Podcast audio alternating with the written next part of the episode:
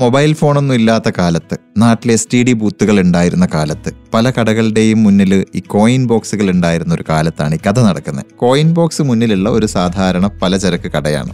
ആ കടയിലേക്കാണ് ഒരു ദിവസം ഒരു കുട്ടി ഫോൺ ചെയ്യാൻ വേണ്ടിയിട്ട് വരുന്നത്.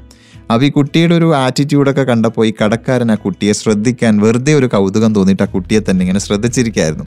കുട്ടി നേരെ വന്നു ഫോൺ എടുത്തു കോയിൻ ഇട്ടു കോൾ ചെയ്തു അപ്പുറത്തെ തലക്കുന്ന ഫോൺ എടുത്തു. ഒരു ലേഡിയാണ് ഫോൺ എടുക്കുന്ന ഒരു സ്ത്രീയാണ്.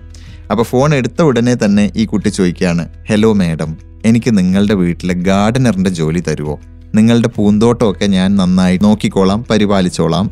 അപ്പോൾ അങ്ങേ തലക്കൽ നിന്ന് ആ സ്ത്രീ പറഞ്ഞു ഇവിടെ ഓൾറെഡി എനിക്ക് ആ ജോലി ചെയ്യാൻ ആളുണ്ട് അപ്പോൾ പുതിയൊരാളുടെ ആവശ്യമില്ല. പക്ഷേ ഈ കുട്ടി വീണ്ടും പറഞ്ഞു ഇപ്പൊ കൊടുക്കുന്ന ആ സാലറിയുടെ പകുതി സാലറിക്ക് ഞാൻ ആ ജോലി ചെയ്തോളാം മാഡം. അപ്പോഴും പക്ഷേ ആ സ്ത്രീ പറഞ്ഞു വേണ്ട ഞാൻ ഇപ്പൊ വർക്ക് ചെയ്യുന്ന ആളിൽ വളരെ സാറ്റിസ്ഫൈഡ് ആണ്.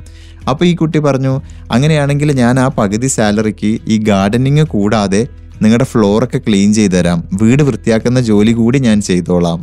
അപ്പോഴും ആ സ്ത്രീ പറഞ്ഞു വേണ്ട ഇപ്പൊ ആവശ്യമില്ല. താങ്ക് എന്ന്. ജോലി കിട്ടാത്തത് കൊണ്ട് തന്നെ കുട്ടി നിരാശനായിട്ടുണ്ടാവും എന്ന് കരുതി ആ കടക്കാരനെ അത്ഭുതപ്പെടുത്തിക്കൊണ്ട് ഈ കുട്ടി വളരെ സന്തോഷത്തോടെ നല്ലൊരു പുഞ്ചിരിയോട് കൂടിയിട്ടാണ് ആ ഫോൺ കോൾ അവസാനിപ്പിച്ചത്.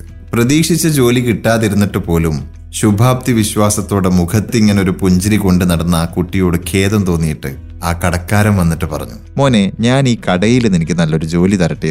അപ്പൊ ആ കുട്ടി പറഞ്ഞു വേണ്ട.